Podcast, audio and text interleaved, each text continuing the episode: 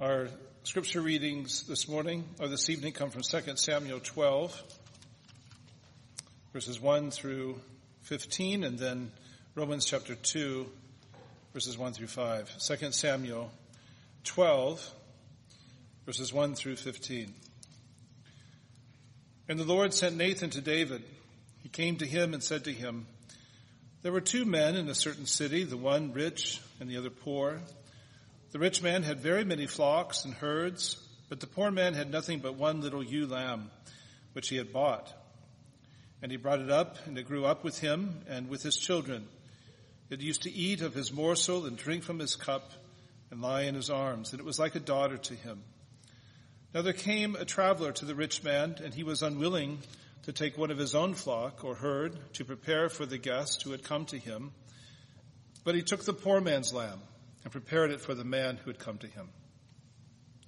Then David's anger was greatly kindled against the man, and he said to Nathan, As the Lord lives, the man who has done this deserves to die. And he shall restore the lamb fourfold because he did this thing and because he had no pity. Nathan said to David, You are the man. Thus says the Lord, the God of Israel, I anointed you king over Israel, and I delivered you out of the hand of Saul. And I gave you your master's house and your master's wives into your arms and gave you the house of Israel and of Judah. And if this were too little, I would add to you as much more. Why have you despised the word of the Lord to do what is evil in his sight? You have struck down Uriah the Hittite with the sword and have taken his wife to be your wife and have killed him with the sword of the Ammonites. Now therefore the sword shall never depart from your house because you have despised me and have taken the wife of Uriah the Hittite to be your wife. Thus says the Lord, Behold, I will raise up evil against you out of your own house, and I will take your wives before your eyes and give them to your neighbor, and he shall lie with your wives in the sight of the sun. For you did it secretly, but I will do this thing before all Israel and before the sun. David said to Nathan, I have sinned against the Lord. And Nathan said to David, the Lord also has put away your sin. You shall not die.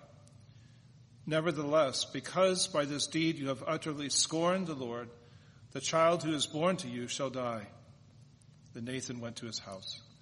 And turning to Romans chapter 2, verses 1 through 5. Therefore, you have no excuse, O man, every one of you who judges. For in passing judgment on another, you condemn yourself because you, the judge, practice the very same things. We know that the judgment of God rightly falls on those who practice such things. Do you suppose, O oh man, you who judge those who practice such things and yet do them yourself, that you will escape the judgment of God? Or do you presume on the riches of his kindness and forbearance and patience, not knowing that God's kindness is meant to lead you to repentance. But because of your hard and impenitent heart, you are storing up wrath for yourself on the day of wrath when God's righteous judgment will be revealed. Uh, C.S. Lewis's book, Mere Christianity, has been a help to, to many, many Christians. And um, for various reasons, I'm sure, but there's one particular quote I think that stands out uh, to many who have read this book. And the context of this quote uh, which some of you probably may be thinking of already, is where he's talking about pride. He's talking about human pride. And he says these words, There is no fault which makes a man more unpopular, and no fault which we are more unconscious of in ourselves. And the more we have it ourselves, the more we dislike it in others. That pride is that peculiar thing that we can be very unconscious of in ourselves, be blinded to it, and yet be very sensitive, sensitive in seeing it in others. I think it's fair to say that the tone of that, that quote is quite similar uh, to the tone of this passage uh, before us this evening, these opening five verses of, of, Paul, where he finds himself amidst this, this argument that I'd like us to look at in these four headings. Uh, verse one, uh, judging others. That's kind of obvious what he's doing there. Verse 2, the judgment of God. Verses 3 through 4, misjudging God, and then verse 5, the judgment day. Again, judging others, verse 1, uh, the judgment of God, verse 2, misjudging God, verses 3 through 4, then the judgment day, verse 5. You'll notice he begins with the word therefore. He's looking back to chapter 1, verse 18, where he began an argument that will continue to chapter 3, verse 20. And in chapter 1, he began by making his case that God's, God has revealed his righteous wrath against the ungodliness of men. And that righteousness is being exposed and being revealed against the ungodliness of men because they are suppressing the knowledge of the truth. They're suppressing the ways in which God has made himself known to them. And in fact, we could characterize chapter 1 verses 19 through 32 this way, that everyone is without excuse because they know better. And they know better because God has revealed himself. And he makes that exact same argument here, chapter 2 verse 1, that therefore you are without excuse. Why? He says, because you know better. You judge and you do the same things. And so we, we have this kind of parallel uh, taking place here. The nations are without excuse. Why? Because of God's general revelation. He's made himself clearly present and known and uh, his wisdom and glory and power that are displayed in general revelation. But he says now to his audience, you are without excuse. And what he's assuming, we will get to here a little bit explicitly, is that because God has revealed himself to you in a very special way, namely in the law of God. So they're parallel arguments. The nations are without excuse. You're without excuse. But immediately Paul zeroes in on the problem. And the problem is not that his, his audience uh, can spot the sins of the Gentiles or that they, they call those sins for what they are or that they judge those sins and see what they properly deserve. No, that's not the problem. Here's the problem. They spot those sins. They can call sin for what it is and judge those sins and then do the very same things themselves. Practice the very same things themselves. And it's interesting how Paul does this. He kind of sets up his readers. He kind of sets a trap. He doesn't state who his audience is explicitly. He doesn't do that till verse 17. But he suddenly moves from the third person, talking about they and they. He moves to the second person. He says you. He moves from the nations and moving to his Jewish audience it's very subtle. He was talking about the nations and listing all of their, their wickedness and their rebellion and, and their sin, and you could hear the Jewish readers behind him cheering him on, saying, Amen. See how shameful the nations are? That's right, Paul. Hit him again. Look at the idolatry that, they're, that they are guilty of. How typical. And then he lists the sexual immorality. His audience is horrified. And then Paul springs the trap he says, So why do you do the same things? Why do you judge them when you do exactly the same things? And the you here is clearly his Jewish readers. He makes that clear in verse 17. Paul doesn't say it. He kind of drew them in subtly. Not that different from what happened with David. David sinned terribly uh, with Bathsheba, and uh, Nathan comes and tells him this story about this poor man with this one ewe lamb. That lamb is taken from him by this rich and insensitive rich man. And David condemns that, that rich man. He says, You are the man. You are the man, Nathan says to David. And Paul says, You're not only passing judgment on others, you're actually passing a judgment on yourself. That's exactly what happens with David is hypocrisy is seen in that he seizes another man's wife and has her husband killed. And yet, if somebody seizes and slaughters a little lamb, he deserves death. David sees the speck in his brother's eye so clearly and can make a righteous judgment, but he doesn't see himself. But in all this, he, he judges himself. And Paul says you kind of do the same thing as he moves to verse 2, the judgment of God. He says, Now we know that God rightly judges all who practice such things. The such things are is what he listed in chapter 1, verses 29 through 31. Evil, covetousness, malice, envy, strife, all these things, etc., etc. And Paul says, You're right to condemn this sinful behavior because God does too. The only problem is God condemns these sinful practices in everybody. He does it without prejudice. Literally, God judges according to the truth, without prejudice. And Paul assumes their agreement that we know this. I know this, you know this, everybody knows this. He assumes that. We know this. And yet they persist in doing what is condemned not just by them, but also by God. Their sin is hypocrisy. You judge others, and yet you're committing exactly the same sins. It's like what Jesus says with the measure you use, it will be measured back to you. If you judge, you'll be judged in the same way. But I think it's important here at this point to see how this, this idea and this word, practice, makes all the difference. Those who practice such things. Because everybody sins, including Christians. The best of Christians sin. But here he's talking about sin as a lifestyle, practicing wickedness with, without repentance. John Murray puts it this way it's one thing for sin to live in a Christian, it's another thing for a Christian to live in sin. And you see, it's the latter that's the concern of Paul here. He's speaking about a life that is committed to sin, this, this waywardness of life that's committed to sin, and yet judging others, looking down upon them, scorning them, condemning them, and doing exactly the same things. It's this hypocrisy he's, he's concerned about.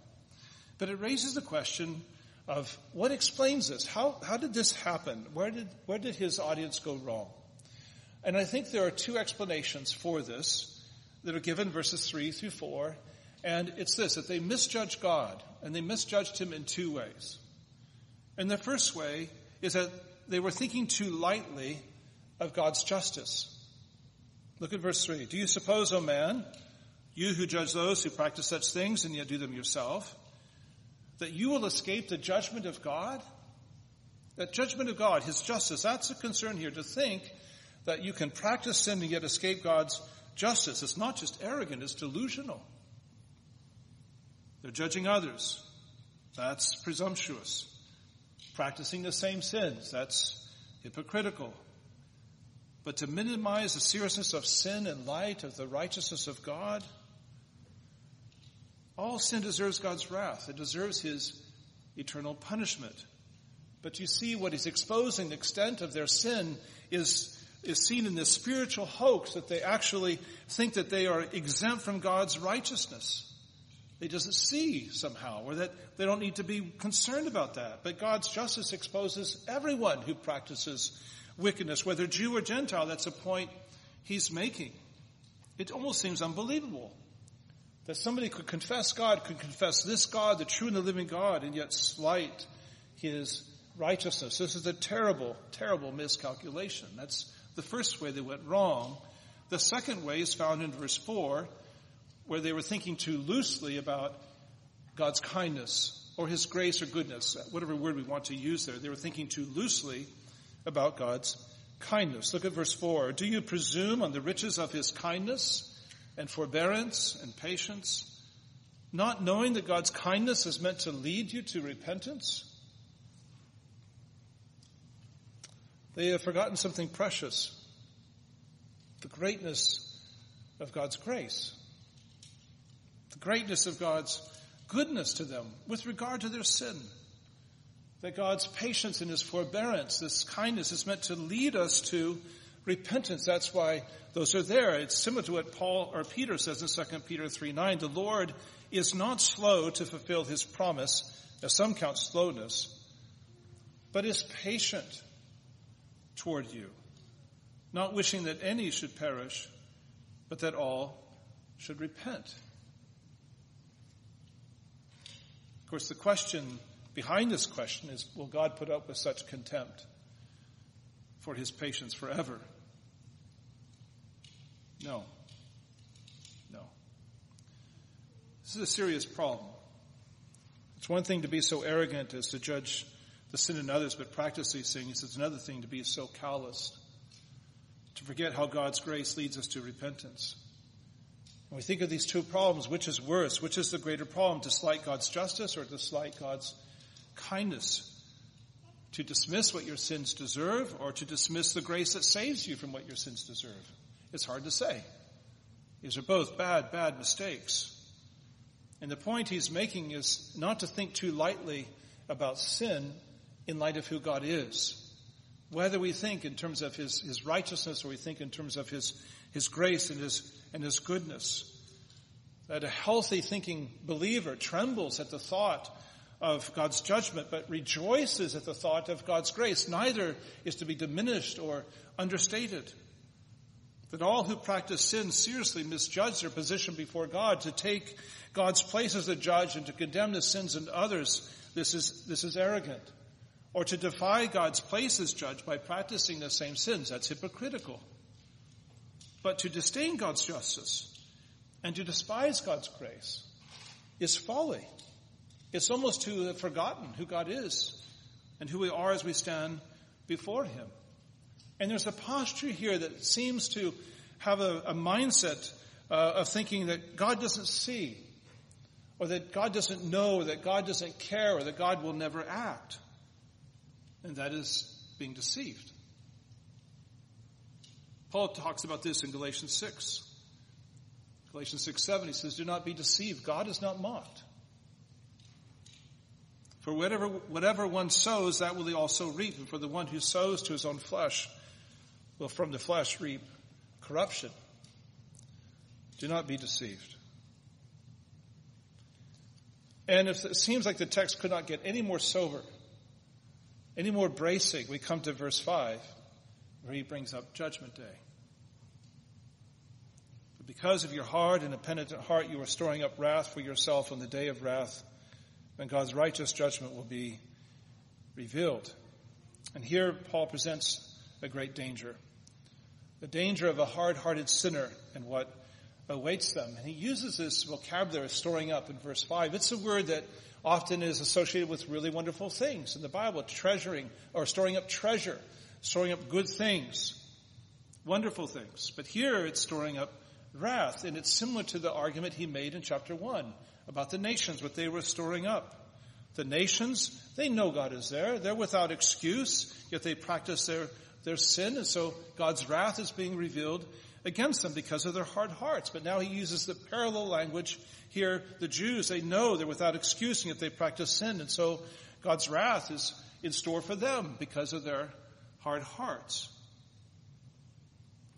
What are they storing up? God's righteous judgment on the day of wrath. What is the day of wrath? It's the day of the Lord. It's the, it's the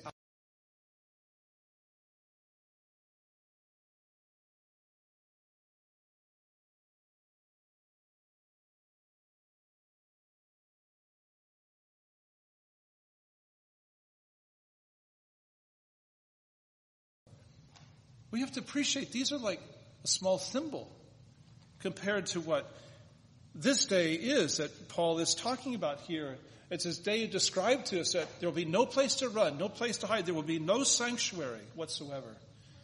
That men will beg the mountains to fall upon them in order to escape the white hot anger of God. It's a terrible thing to consider, but he's saying everyone, Jew or Gentile, are without excuse. There is no excuse. So what we have here is a significant warning. Two warnings, I would say. The first warning is, is very clear. It's very simple. Do not practice sin. Period.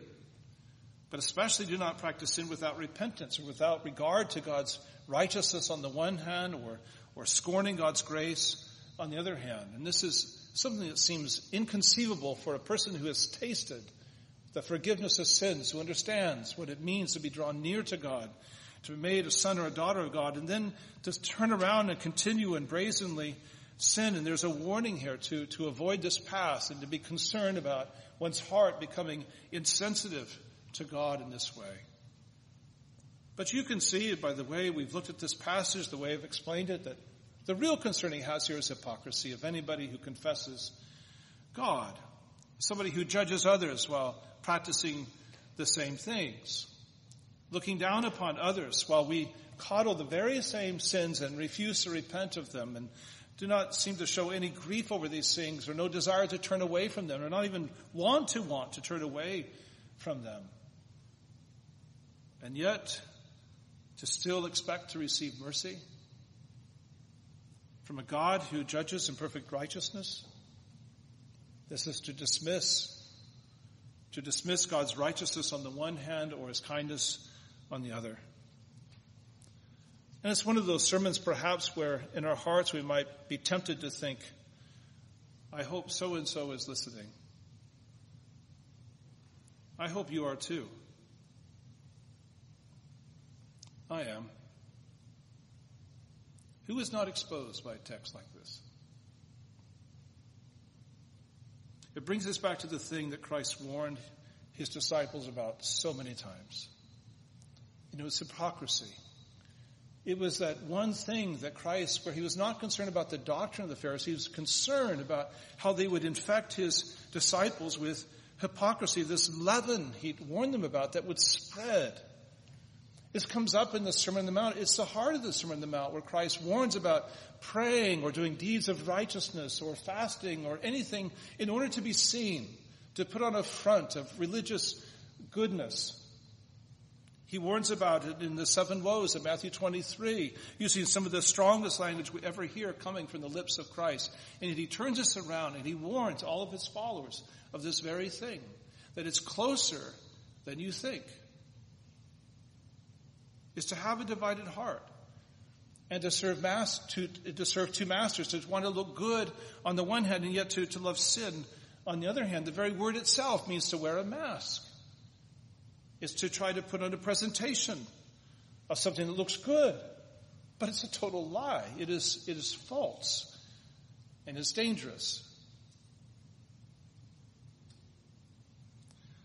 If you see this, if you see this at all, and are willing to admit it, there's, there's hope for you. Indeed, there's hope for all of us who are recovering hypocrites. But there's only one hope. There's hope for those who trust in Christ. He is our only hope. And look away from themselves and look to His life. Any true Christian in their heart of hearts would tell you the last thing I would ever put confidence in is my obedience, my life, my love, and who look to His and to look to His His sacrificial death, who look to His His life of obedience, and look to to Him. Calvin said, "By disobedience we are ruined; only by obedience can we be redeemed." It's the obedience of Christ that we look to, and this is exactly why He was sent into this world to be a propitiation for our sins. On the one hand, to exhaust the wrath of God against us, but on the other hand, to win the favor of God through his obedience. That was his very delight, to obey the Father, to do all of his will, to do it perfectly well, and to seek glory and honor and immortality for the highest and most noble of motives. And yet on the other hand, to bear all of our sin, all of its guilt, all of its condemnation, even all of its hypocrisy and all that righteous wrath of God so that not a single drop of it would remain against us. Somebody has said that Christ took our condition upon himself in order that we might inherit his. And this is so important because he speaks of this day of the Lord, this, this terrible day. But anybody who trusts in Christ needs to understand that this, this day of the Lord that is coming, this, this unmeasured outpouring of, of God's wrath, is not our day of judgment. Our day of judgment is not in the future, it's in the past. It was at, at Calvary. What is the cross of Jesus Christ? It's a day of wrath. It certainly is. It's a day of judgment. But that's why it's our day of salvation. Paul says that God has not destined us for wrath, but to obtain salvation through our Lord Jesus Christ because of what happened at the cross. It was God's judgment against our sin, and Christ took it all away. And God declares every sinner who looks to Christ and is trusting in Him declares that sinner to be forgiven of their sins and to be made acceptable in His sight because the cross is two things. Yes, it's true. It is the unmeasured outpouring of God's righteousness, which Christ has exhausted in Himself. But the cross is also the unmeasured outpouring of God's kindness, which can never be exhausted. You see this kindness of God, this patience, this forbearance, of God manifested and put on display in Christ. This is meant to lead you and me to repentance. Again, tonight. Are you bothered by hypocrisy? Does it grieve you? Does it, does it bother you? Do you sometimes do you see what you could become? Then you should be encouraged.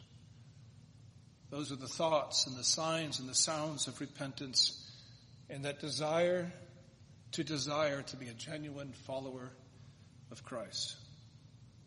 It's very simple, brothers and sisters. We need to confess our sin, confess our hypocrisy, and look to Christ for forgiveness. To look to the Spirit of God who indwells us to enable us to die to sin and put off all those false ways. But also to walk in righteousness and that desire to walk in sincerity and in truth and integrity, to be a people who are real and who look to the promises of God for all those who do walk in the truth and walk in sincerity and walk in integrity because Paul goes on to say in Galatians 6, 7 these words, do not be deceived. Whatever one sows, that will he also reap. The one who sows to the Spirit will from the Spirit reap eternal life. And let us not grow weary of doing good. For in due season we will reap if we do not give up. That is a beautiful promise. Do not be deceived, he says. God will not abandon you to your sin. He will not let you go. Do not give up. Continue to sow with in sincerity and you will reap this good harvest that God promises to bring about in your life. Sin will not reign. Grace reigns in righteousness and that leads to eternal life. So this evening again, let us come back to the very simple things of the gospel and let God's kindness and patience and his forbearance lead us to repentance again and lead us to faith in Jesus Christ again. I don't know how else to say it, but you and I, we have no excuse. Let us pray.